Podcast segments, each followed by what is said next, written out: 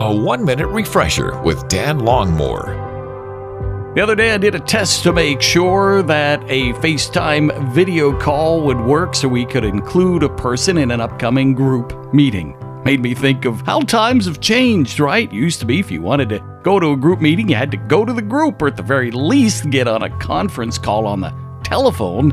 Now you can do it through the internet and various apps, and of course, you can text and message ways that we can stay in touch. And yet, God has allowed that the way we communicate our hearts with Him is through prayer.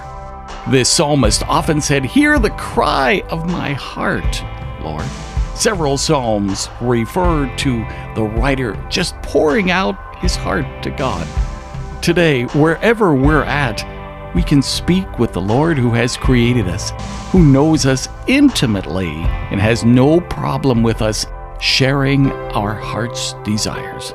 So today, amidst all the ways we can communicate with others, let's make sure we're still communicating with the one who has created it all. Refresh and renew with Dan Longmore, afternoons from 2 to 5 on WRGN.